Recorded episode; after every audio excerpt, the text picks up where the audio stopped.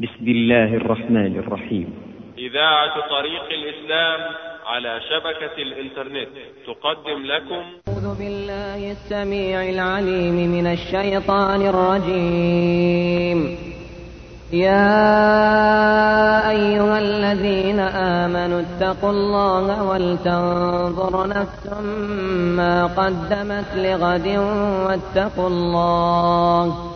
إن الله خبير بما تعملون ولا تكونوا كالذين نسوا الله فأنساهم أنفسهم أولئك هم الفاسقون لا يستوي أصحاب النار وأصحاب الجنة أصحاب الجنة هم الفائزون.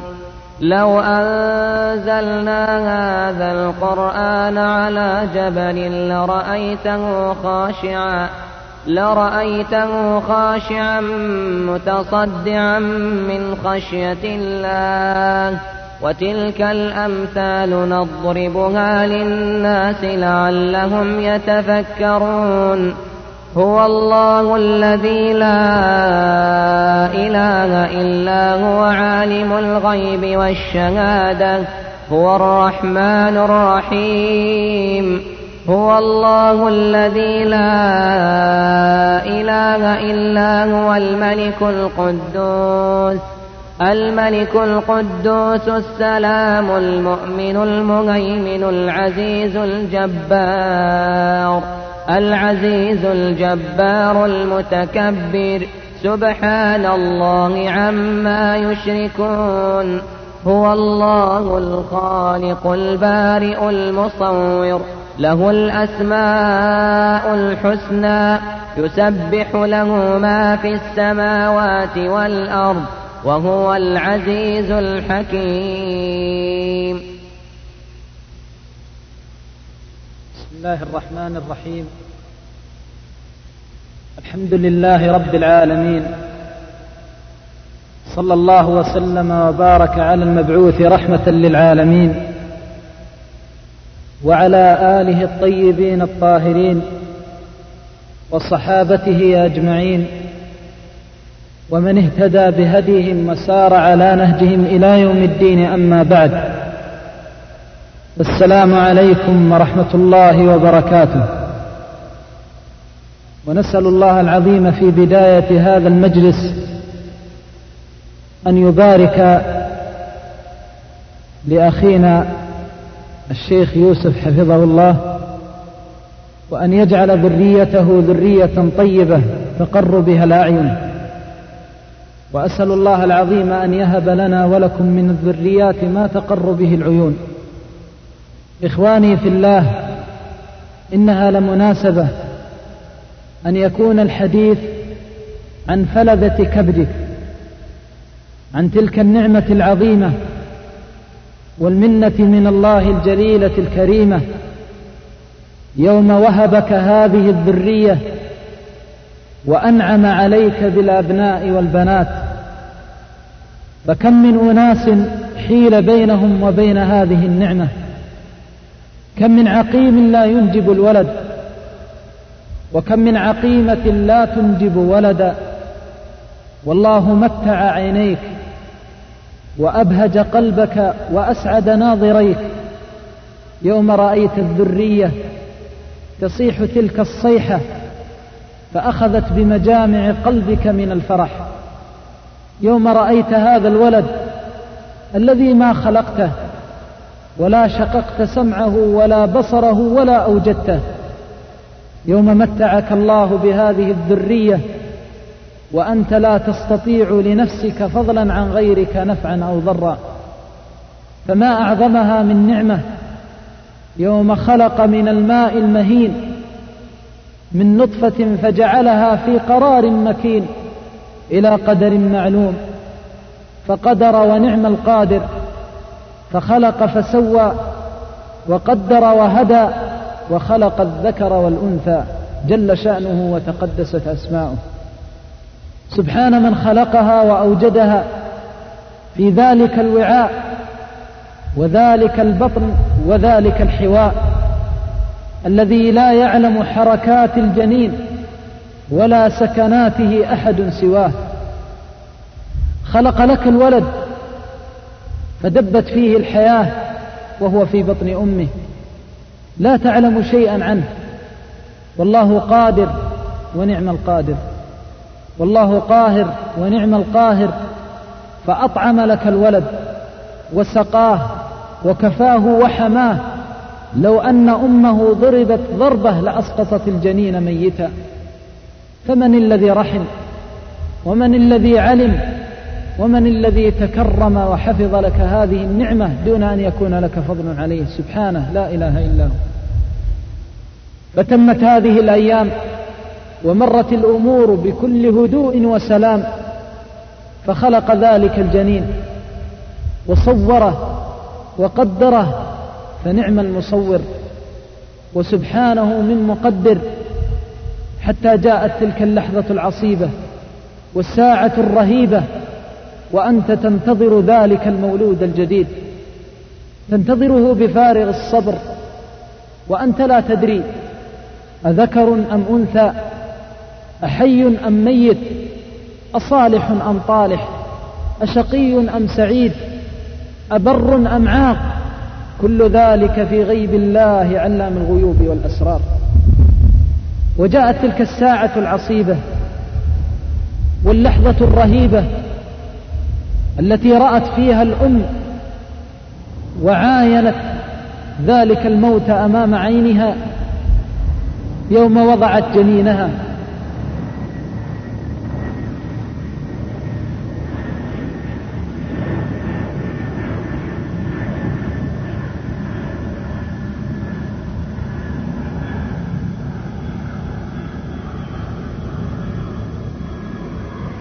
جاءت تلك الساعة والإنسان في هم وغم وفي كرب وحزن. يريد نجاة الأم يريد نجاة الولد. فشاء الله تعالى أن يخرج ذلك الولد وإذا به حي يرزق. فلما خرج وصاح صيحة الحياة كأنه قرع قلبك وسمعك وكأن الحياة من جديد. وإذا بالإنسان يريد من هذا الصبي أن يكون على أكمل الوجوه وأتمها فنظر إليه فوجده بصيرا سميعا وربما وجده جميلا أمام الناظرين. فمن هذه نعمته؟ ومن هذه منته؟ سبحانه لا إله غيره. فلما أنعم عليك بهذه النعمة مرت الأيام تلو الأيام حتى جاء اليوم الذي رأيت فيه الصبي يدب على وجه الأرض يسعى على خطوات بخطواته وإذا به يردد جميل عباراته وكلماته فإذا به ينطق لسانه ويعي عقله وجنانه ومرت الأيام تلو الأيام والسنين والأعوام حتى أصبح بشرا سويا. وحينئذ جاءت أوامر الله إليك. جاءت أوامر الله إليك أن تأخذ بقلب هذا الصبي إلى الله أن تأخذ بفؤاد هذا الولد إلى محبة الله ومرضاة الله. جاءت أوامر الله إليك لأبنائك وبناتك. ألم تعلم أنك لو ربيت ابنتين تربية صالحة أنهن يكن حجابا وسترا لك من النار. قال صلى الله عليه وسلم من ابتلي بشيء من هذه البنات فرباهن فأحسن تربيتهن وأدبهن فأحسن تأديبهن إلا كن له سترا من النار. جاءت أوامر الله إليك لتأخذ بقلب هذا الصبي البريء إلى الله جل وعلا. أن تعرفه أولا من خلقه ومن رزقه ومن أوجده. وتعرفه بالله جل وعلا في السراء والضراء حتى ينشأ. على توحيده على تعظيمه وتمجيده. تقيمه على محبة الله. وتحببه في طاعة الله ومرضاة الله. كذلك تربيه. على الأخلاق الفاضلة والآداب الكريمة السوية التي يثيب الله من أدب عليها. ولذلك كان النبي صلى الله عليه وسلم يربي أبناء المسلمين هذه التربية الكريمة حتى إنه ذات يوم ركب معه عبد الله بن عباس رضي الله عنهما. غلام صغير وراء ذلك النبي الكريم صلوات الله وسلامه عليه يركب وراءه لحظات عزت عند النبي صلى الله عليه وسلم أن تضيع سدى أو تذهب هدرا فقال يا غلام ألا أعلمك كلمات ينفعك الله بهن؟ احفظ الله يحفظك احفظ الله تجده تجاهك. غرس في قلبه توحيد الله غرس في قلبه التوكل على الله غرس في قلبه تعظيم الله فهل لك أن تأتسي برسول الله صلى الله عليه وسلم؟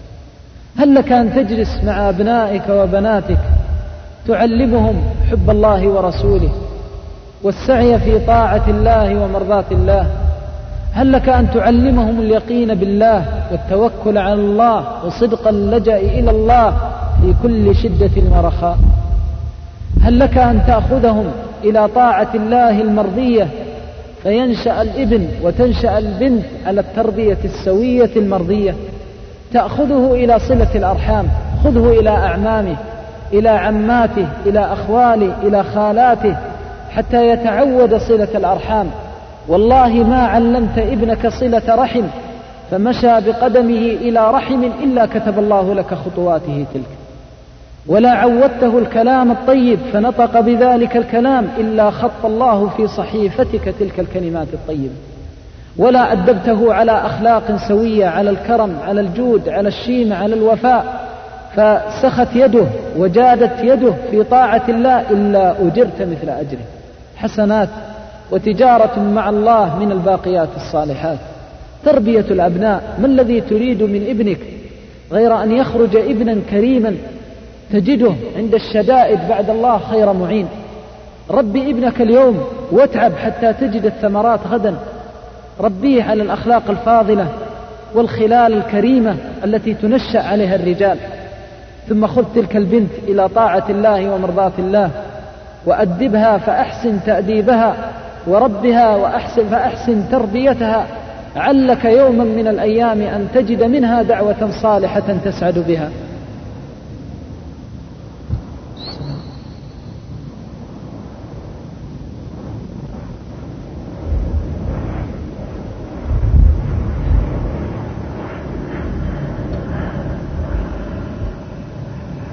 إن صلاح الذرية واستقامتها على طاعة الله بالآداب الشرعية نعمة من نعم الله جل وعلا. نعمة تمناها نبي من أنبياء الله فقال في دعائه هب لي من لدنك ذرية طيبة إنك سميع الدعاء. هب لي من لدنك ذرية لم يقل ذرية فقط ولكن طيبة لا خير في الأبناء ولا البنات إلا إذا كنا صالح كانوا صالحين وكنا صالحات. فخير ما يسعى إليه الموفق الصالح تربية أبنائه على الخير.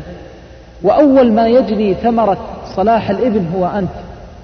حينما تجد ابنك يوما من الأيام تحتاج إلى أمانة فتجد يدا أمينة. تحتاج إلى حفظ الأسرار فتجد قلبا يحفظ الأسرار. تحتاج إلى رجولة وشيمة ووفاء فتجده على أحسن وأكمل ما يكون عليه الرجل الوفي الكامل. كذلك تجد ثمرة صلاح الذرية يوم تغيبك اللحود وتطوى في دار البلا والدود فتجد الكف الصالحة ترفع إلى الله اللهم أسبغ عليه شآبي بالرحمات. قال صلى الله عليه وسلم إذا مات ابن آدم انقطع عمله إلا من ثلاث علم ينتفع به وصدقة جارية وولد صالح يدعو له.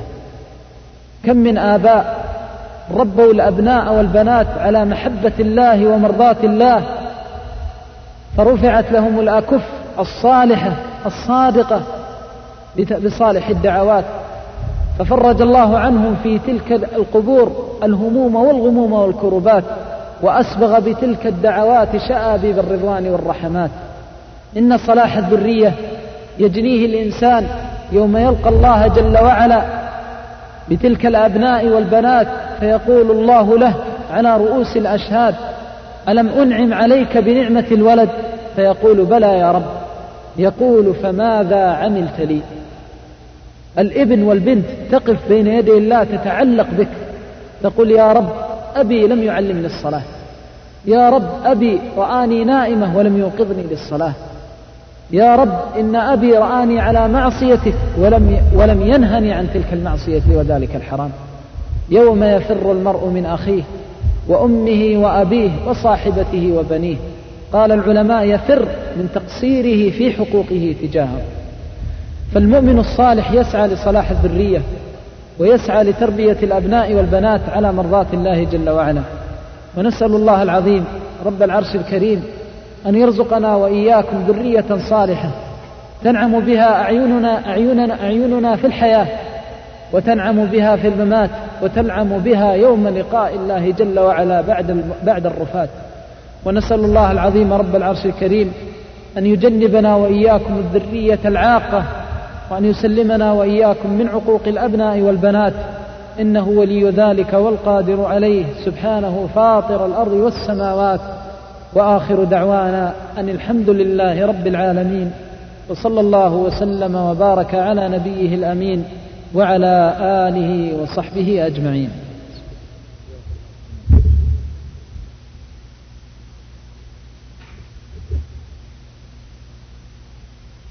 بسم الله الحمد لله صلى الله وسلم وبارك على رسول الله وعلى آله وصحبه ومن والاه. أما بعد فهذه الآيات الكريمة التي هي آخر سورة الحشر آيات عظيمة افتتحها الله جل وعلا بذلك النداء الذي يذكر عباده الصالحين باللقاء. استفتحها الله جل وعلا بنداء الإيمان. فقال يا أيها الذين آمنوا يا من آمنتم بي وآمنتم برسلي وآمنتم بلقائي.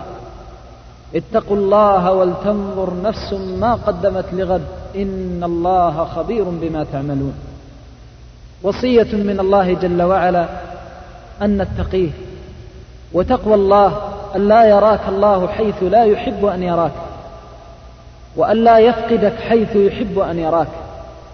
فإذا أحب أن يراك مع الصالحين فكن معهم وإذا أحب أن يراك في المساجد مع الراكعين والساجدين في الصلاة مع الجماعة فكن معهم.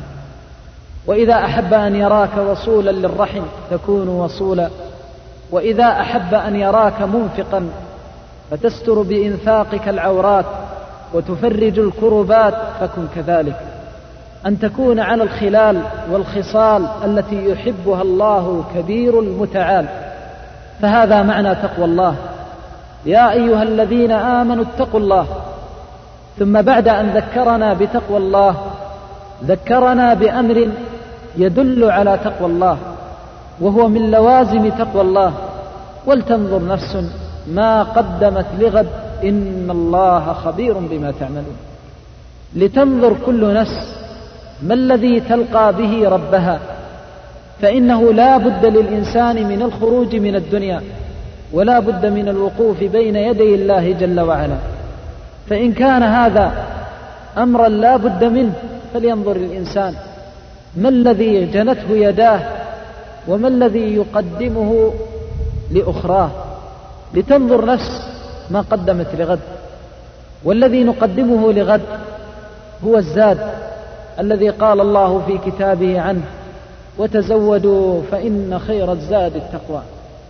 أن يخرج الإنسان من الدنيا ثقيل الأحمال بالحسنات وبالأجور وبالأعمال الصالحات. أن يخرج من الدنيا والله راض عنه. أن يخرج من الدنيا خفيف الحمل من ظلم الناس وأكل أموالهم وأذية القريب والبعيد. أن تخرج من الدنيا وكل يترحم عليك. أن تخرج من الدنيا وكل يثني عليك. أن تخرج من الدنيا وقد أديت حقوق الله ووفيت لعباد الله فيما أوجب الله. ولتنظر نفس ما قدمت لغد. سمى الله الآخرة غدا. لأن الرحيل إليها قريب. ولا مفر عنه ولا محيد لكل ذي حس لكل لكل حقير أو كل حسيب. إذا كان هذا فلتنظر نفس ما قدمت لغد. ثم أكد ذلك بقوله واتقوا الله إن الله خبير بما تعملون. والله خبير بما نعمل خبير بما نفعله في الليالي ونفعله في النهار. خبير بما يصدر منا في سواد الليل وضياء النهار. لا تخفى عليه خافية. جل شأنه وتقدست أسماؤه. إن الله خبير بما تعملون. إن كانت خيرا فخير وإن كانت شرا فشر. فللحسنات يوم يسر به أصحابها وللسيئات يوم تسوء فيه أصحابها. فلئن متعت الحسنة في ليلة فلتبكي صاحبها ليالي وأياما في القبور إذا ضمت. ولتسوءه في عرصات يوم القيامة إذا حشر ونشر بين يدي الله جل جلاله. لتنظر نفس ما قدمت لغد. فكل ما يصدر عن الإنسان من أقوال وأفعال منشور بين يديه ليقال له في يوم عظيم وموقف جليل كريم. اقرأ كتابك كفى بنفسك اليوم عليك حسيبا. فينظر إلى تلك الأعمال التي ما ظلمته فيها رسول الله ولا غيرت ولا بدلت فيها ملائكة الله. صحائف تنشر لكل لحظات الإنسان لكل ساعات عمره تنشر بين يديه. لا يخرم منها حرفا واحدا. سبحان الله ما أعظمه. اقرأ كتابك كفى بنفسك اليوم عليك حسيبا. ويقول المجرمون يا ويلتنا ما لهذا الكتاب؟ لا يغادر صغيرة ولا كبيرة إلا أحصاها. ووجدوا ما عملوا حاضرا ولا يظلم ربك أحدا. والله ما علم إنسان أنه سيقف مثل هذا الموقف إلا هانت عليه الدنيا. من علم أنه سيلقى الله والله سائله عن الليل والنهار والله سائله عن العشي والإبكار والله سائله عما كان منه من أمور صغار وكبار هانت والله عليه الدنيا. ولذلك قال تعالى إن الله خبير بما تعملون فلئن كانت الأعمال خيرا فإن الله يحب الخير ويثني عليه بالخير. وإن كانت غير ذلك فلا يلومن الإنسان إلا نفسه. ثم قال الله تعالى لا يستوي أصحاب النار وأصحاب الجنة. أصحاب الجنة هم الفائزون. بين الله تعالى أنه شتان بين فريقين فريق استعد للقائه وفريق فرط في جنبه بما كان من سيئاته. أصحاب الجنة العاملون لها الساعون إليها هم الفائزون. فائزون بالدنيا لأن الله يسعدهم فيها وفائزون في الآخرة. ومن كثرت حسناته طابت أيامه ولياليه فما طابت الحياة إلا بطاعة الله. قال الله تعالى من عمل صالحا من ذكر أو أنثى وهو مؤمن فلنحيينه حياة طيبة. أي أيوة والله لنحيينه حياة طيبة. هم الفائزون. ثم بين الله حقيقة هي خاتمة هذه الوصية. هذه الحقيقة التي بينها الله جل وعلا بينت شدة قسوة قلوبنا وعظيم إعراضنا عن ربنا. فقال تعالى لو أنزلنا هذا القرآن على جبل لرأيته خاشعا متصدعا من خشية الله وتلك الأمثال نضربها للناس لعلهم يتفكرون. فإذا كانت الجبال تنهد وتندك من خشية الله فأين القلوب؟ أين قلوبنا إذا كانت الجبال لا تتحمل كلام, الك... كلام الكبير المتعال؟ ألم تعلموا أن كثيرا من الجبال التي نراها انظر إلى قمة الجبل تراها متشققة؟ هل تعرفون سبب تشقق هذه القمم كثير من الناس اليوم لو سألته عن سبب تفطر الجبال وتشققها لا يقول العوامل الطبيعية. لا والله إنها تتشقق من أصوات الرعود والبروق.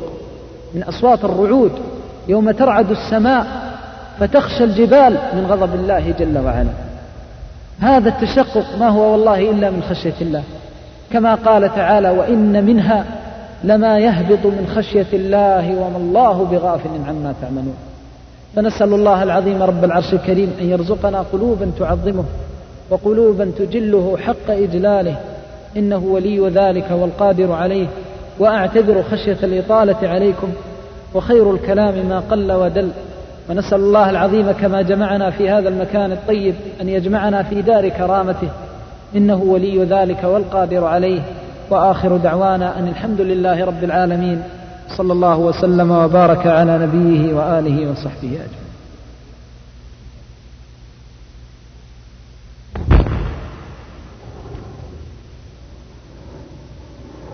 نخشى الحقيقة أن يعني نملكم من كثرة الحديث. ما رأيكم؟ جميعا. بسم الله. يسأل أخوكم ويقول هل يمكن للإنسان أن يترك أبناءه ويذهب هو وحده للصلاة بدون توجيه أفيدونا أفادكم الله. أولا الأبناء إذا بلغوا السابعة ينبغي أمرهم بالصلاة وأخذهم إلى المسجد وتحبيبهم في الصلاة. فإذا بلغوا سبع سنين يأخذهم معه. وعليكم السلام ورحمة الله وبركاته. يأخذهم معه إلى المسجد ويحاول تحبيبهم في طاعة الله. فإذا بلغوا العاشرة وجب عليه أمرهم بالصلاة ولو بالضرب. ولا يجوز أن يتركهم دون توجيه وإرشاد. فإن تعليم الأبناء وتوجيه الأبناء مسؤولية على الآباء. قال الله تعالى قوا أنفسكم وأهليكم نارا. فالأب يوجه ابنه. ولكن أنبه على أمر مهم وهو أن تعويد الأبناء على الطاعة لا يأتي بالقوة أولا. ينبغي أن يكون بالحكمة واللطف والتيسير والتحبيب والتقريب لأن القلوب مجبولة على حب النصيحة الهادفة الطيبة ولو كان ولو كان الإنسان صغيرا. الشدة لا خير فيها. النبي صلى الله عليه وسلم يقول إن الرفق ما كان في شيء إلا زانه ولا نزع من شيء إلا شانه. ابنك تأمر بالصلاة بالتي هي أحسن. تقول له يا بني أصبحت رجلا وأحب أن أراك مع المصلين. يا بني أنت أملي بعد الله أحب أن أراك من المصلين. يا بني يا بني كلمات طيبة. وأيضا إذا كان تهديه شيء أو تعطيه شيء ترغب في الصلاة فإذا صلى معك تأخذ معك تشتري له شيئا تطيب خاطره. لابد من الحكمة. والأب الموفق هو الذي يستطيع أن يغرس حب الله ورسوله صلى الله عليه وسلم في القلوب دون أن يجرح تلك القلوب. وهذا ابنه يحتاج إلى الكلمة الطيبة والنصيحة الطيبة. وهنا قصة للنبي صلى الله عليه وسلم تدل على كمال رحمته وشفقته بالأبناء الصغار. يقول أنس رضي الله عنه أنس غلام صغير ابن عشر سنين جاءت به أمه إلى النبي صلى الله عليه وسلم فقالت يا رسول الله خويدمك أنس يعني هذا الغلام يخدمك فادعوا الله له. فدعا له النبي صلى الله عليه وسلم فما زال أنس مع النبي صلى الله عليه وسلم يرسل في الحاجات. ففي يوم من الأيام أرسله النبي صلى الله عليه وسلم لحاجة. خرج أنس فمر على أطفال يلعبون صبي صغير فرأهم يلعبون فجلس معهم ونسي حاجة النبي صلى الله عليه وسلم. فلما تأخر على النبي صلى الله عليه وسلم خرج النبي صلى الله عليه وسلم ووجد أنس مع الصبيان يعبث. فعرف أن أنس قد نسي حاجته. فأخذ بيده. انظروا كيف لو واحد منا وجد ابنه على هذه الحالة ربما أوجعه ضربا من أبلغ ما يكون من العقوبة. وهذا موجود. ماذا كان من ذلك المربي الرحيم الكريم صلوات الله وسلامه؟ أخذ بيد أنس وقال له كلمات هي منهج في تربية الأبناء. يقول له والله يا غلام لولا أني أخشى الله لضربتك بهذا المسواك. هذه الكلمة لها أبعاد عجيبة يا إخوان. الصبي لما يسمع النبي صلى الله عليه وسلم يقول لولا أني أخشى الله. معنى ذلك أن الله شيء عظيم. انظروا كيف التربية كيف غرس التوحيد بأسلوب نبوي كريم. لولا أني أخاف الله أخشى الله لضربتك بهذا المسواك معنى أن الله شيء عظيم. الشيء الثاني أنس سيحب الله لأن الضرب الذي كان سيقع عليه سببه هو الله جل وعلا. لولا أن الله لطف به لوقع الضرب عليه. فمباشرة سيحب الله ويهاب الله جل وعلا. ويتحقق الهدف الثالث أن النبي صلى الله عليه وسلم عذر أنس صبي جاهل مر على فتنة وهو ضعيف القلب لم يكتمل عقله فقال لولا أني أخشى الله لضربتك بهذا المسواك فخوف وأدب ورد وحقق الهدف الذي يريده صلوات الله عليه وسلم. مكث هذا الصبي مع النبي صلى الله عليه وسلم عشر سنين. يقول أنس صحبت رسول خدمت رسول الله صلى الله عليه وسلم عشر سنوات ما قال لي يوما من الأيام قط أف. ما في يوم من الأيام قال لي أنس أف. الله أكبر صلوات ربي وسلام عليه.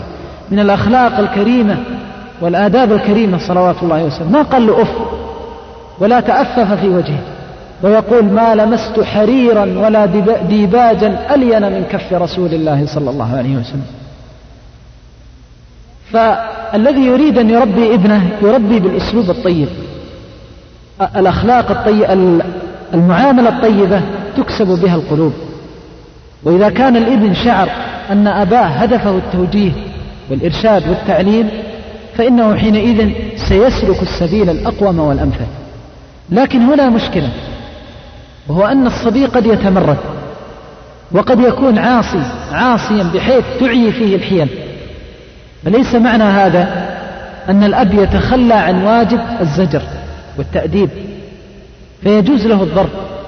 ولكن أفضل أسلوب في التربية والذي يوصي به الحكماء والعلماء ألا تبتدئ ابنك بالضرب مباشرة وأن يكون على مراتب.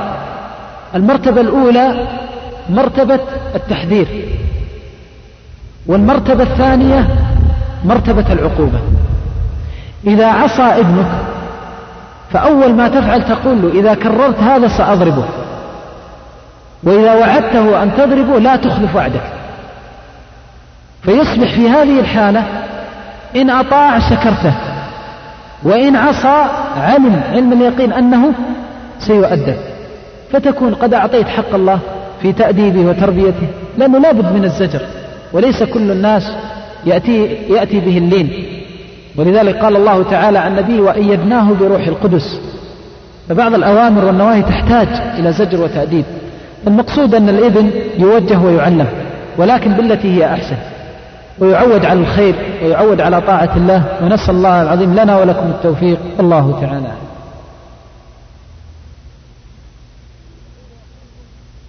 يقول أخوكم كثيرا ما أدعو لنفسي ولوالدي ولبعض إخواني الذين توفاهم الله وأنا ساجد. فهل يجوز ذلك أفيدونا جزاكم الله خيرا؟ نعم يجوز وجزاك الله خيرا. فإن من حقوق الأخوة إذا مات أخوك المسلم أن تذكره بالرحمات وأن تدعو له وأن تذكر بصالح الدعوات. قال الله عن عباده الأخيار والذين جاءوا من بعدهم يقولون ربنا اغفر لنا ولإخواننا الذين سبقونا بالإيمان.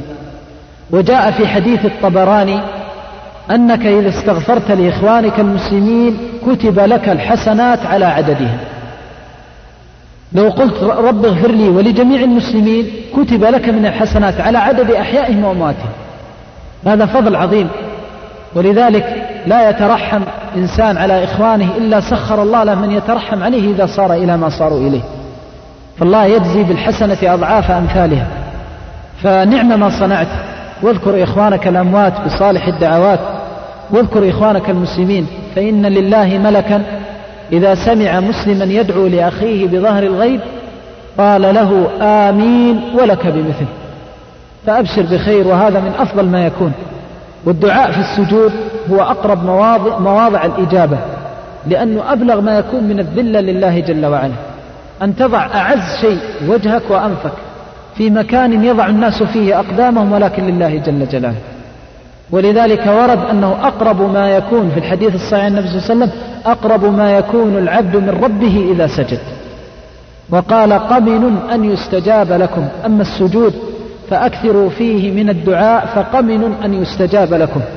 وفي عرصات يوم القيامة وهولها الأكبر إذا أذن الله لنبي إذا قام نبيه صلوات الله وسلامه عليه بالشفاعة يبدأ بالسجود.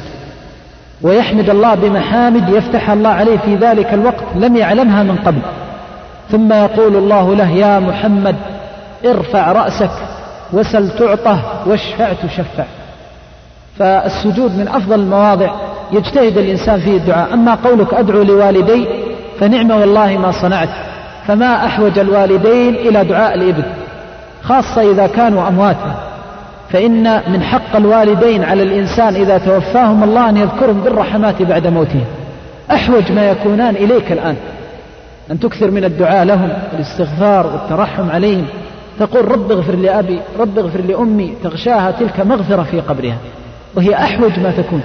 وقد تكون في ضيق من القبر وقد تكون في عذاب أو غم لا قدر الله فتأتيها تلك الدعوة الصالحة منك يفرج الله عنها بها هموم وغموم. ووالله لئن ذكرتها اليوم ليسخر الله لك من يذكرك إذا صرت إلى ما صارت إليه.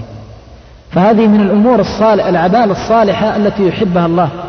الدعاء للوالدين خاصة بعد الموت.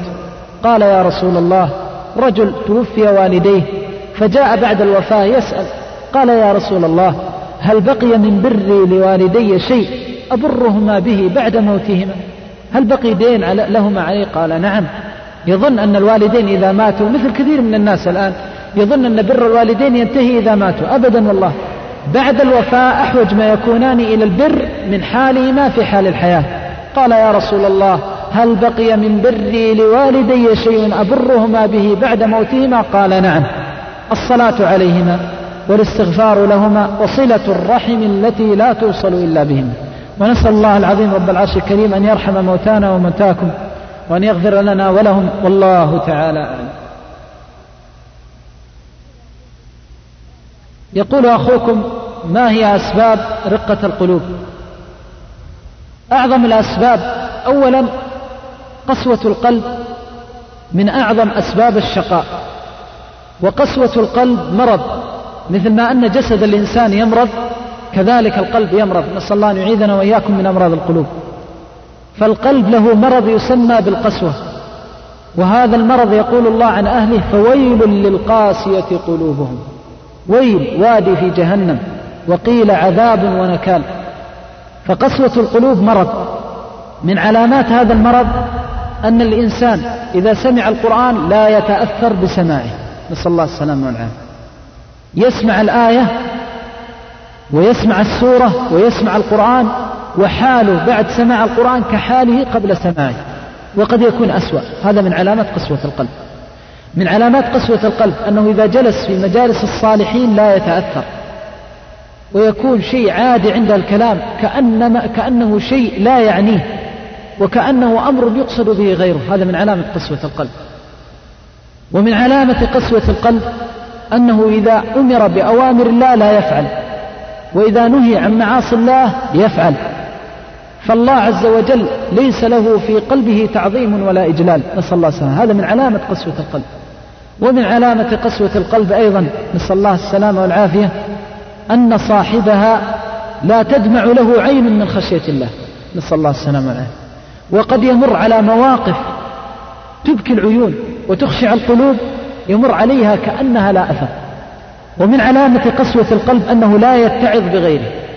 وربما يدخل المقابر ويشيع الأموات وحاله كحاله أولا. نسأل الله السلامة والعافية. فهذه من أمراض القلوب. ما هو العلاج لقسوة القلب؟ نجمل في أمور. أولها كثرة سماع القرآن. فإن القرآن يرقق القلوب لله جل وعلا.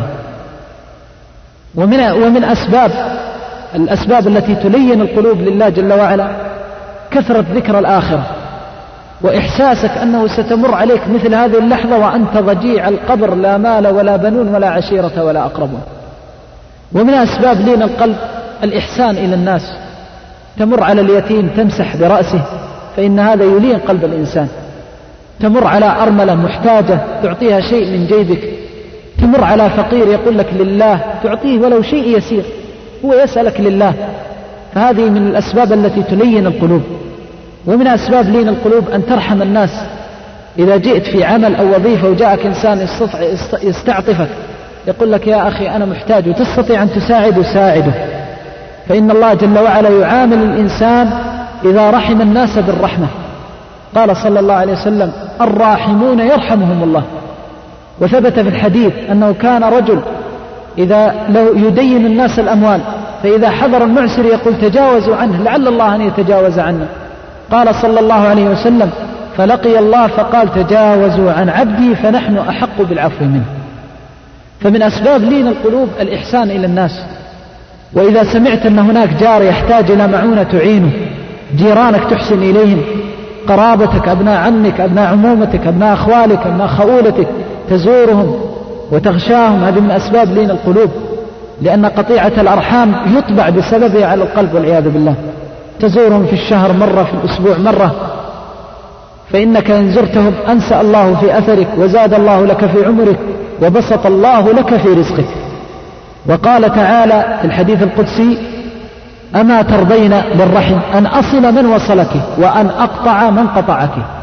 وقال إني أنا الرحمن وهي الرحم خلقتها وشققت لها اسمي اسما من اسمي فأنا الرحمن وهي الرحم فمن وصلها وصلته ومن قطعها بتته. فهذه من أسباب لين القلوب أن تكون للناس وأن تبذل وقتك ومالك وجاهك. جاءتك الجارة تشفع لابنها في حاجة تشفع جاءك ابن عمك في حاجة ما تقابل بوجه مكفهر تلقاه بابتسامة تتذكر القرابة التي بينك وبينه. وتلقاه بطلاقة وجه وتكرمه وتقضي حاجته فيخرج من عندك يسأل الله لك الخير فتنال من الله لين القلب وانشراح الصدر. هذه من الأمور التي ينبغي العناية بها. ومن أسباب لين القلب الإحسان إلى الأبناء والبنات والعطف عليهم والشفقة عليهم كما قال صلى الله عليه وسلم في الحديث القدسي حديث عنه أنه قبل ابنا من أبنائه فقال له رجل إن لي عشرة من الولد ما قبلت واحدا منهم. فقال صلى الله عليه وسلم أو أملك أن نزع الله الرحمة من قلبك؟ فمن أسباب الرحمة ولين القلوب الإحسان إلى الأبناء والبنات والإحسان إلى الزوجات والأهل أن تكون خيرا عظيم الخير للناس. هذه من أسباب لين القلوب وانشراح الصدور. نسأل الله العظيم أن يجعل قلوبنا وقلوبكم لينة تخشع لذكره وتنيب لجلاله. والله تعالى أعلم.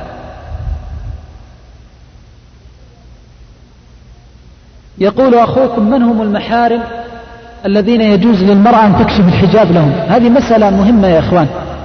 من هم قرابتك الذين يجوز لك أن تصافحهم وأن تسافر معهم وأن تختلي بهم؟ هم على الترتيب ثلاثة أصناف. الصنف الأول قرابة بالنسب والصنف الثاني قرابة بالمصاهرة والصنف الثالث بالرضاع. ثلاثة أنواع. نسب كالأم ومصاهرة كأم الزوجة ورضاع كالأخت من الرضاعة. فأما النسب فهم سبعة. الأم. يعني خذهم بطريقة الله المستعان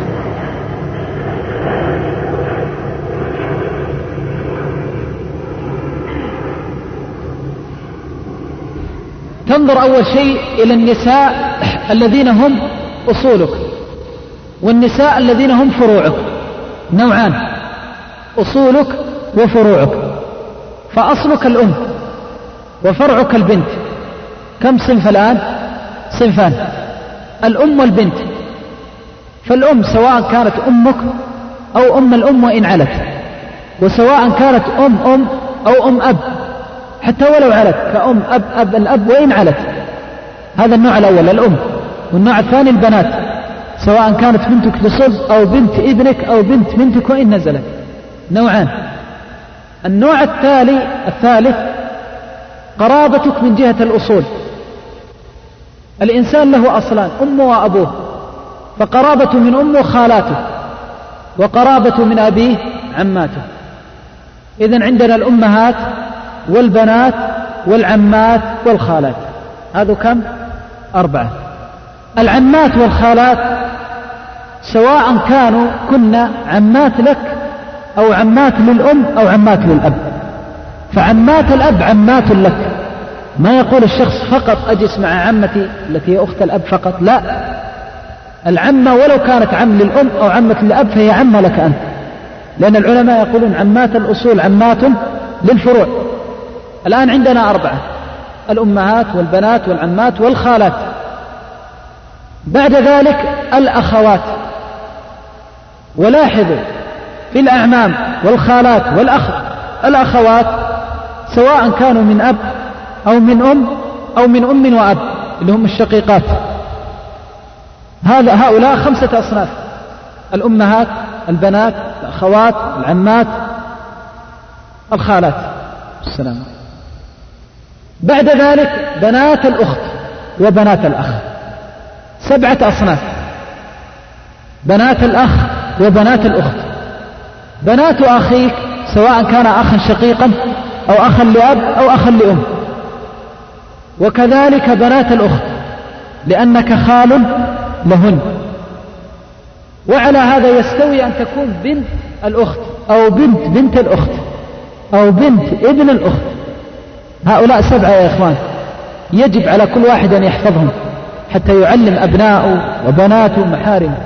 الأمهات البنات العمات الخالات الأخوات بنات الأخوات وبنات الأخ. سبعة. هؤلاء السبعة من النسوة يسميهم العلماء القرابة من جهة النسب.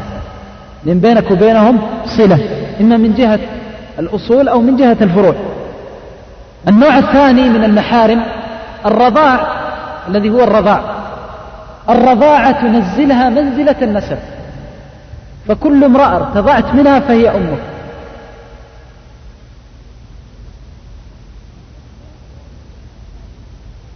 النوع الثاني من المحارم الرضاع الذي هو الرضاع. الرضاعة تنزلها منزلة النسب. فكل امرأة ارتضعت منها فهي أمك. فتحرم عليك يجوز لك أن تصافحها. وأم هذه الأم جدة لك وإن علت فهي محرم لك. يجوز لك أن تصافحها أن تسافر بها أن تختلي معها.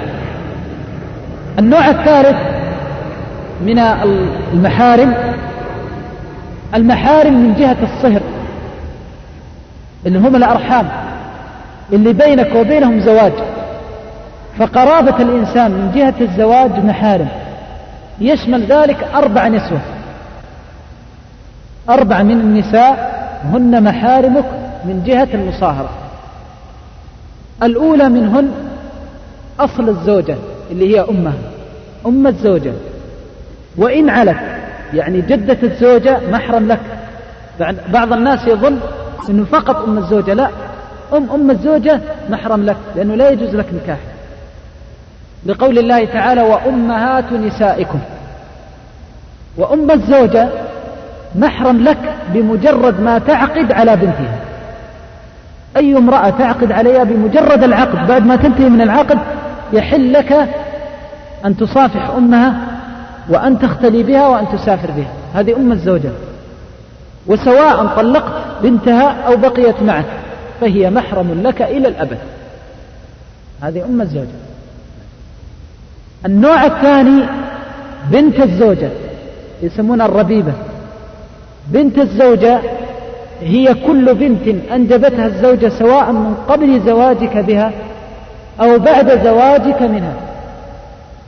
فلو أنك تزوجت امرأة كانت متزوجة لغيرك وعندها بنت فلا يحل لك نكاحها تحرم عليك ولا تحرم على ولدك. هذا بالنسبة لبنت الزوجة.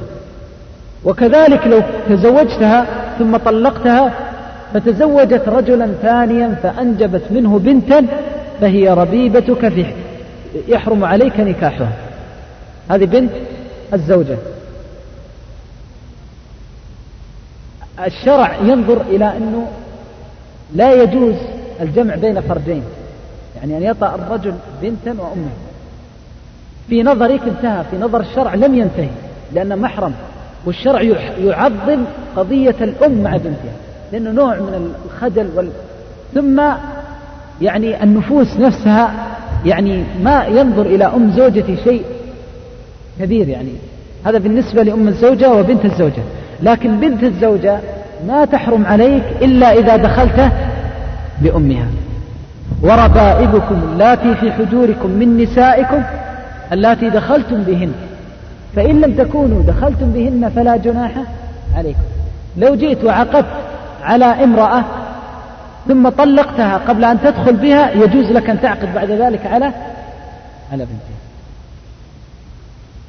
ونسأل الله الجميع التوفيق والهداية وصلى الله وسلم.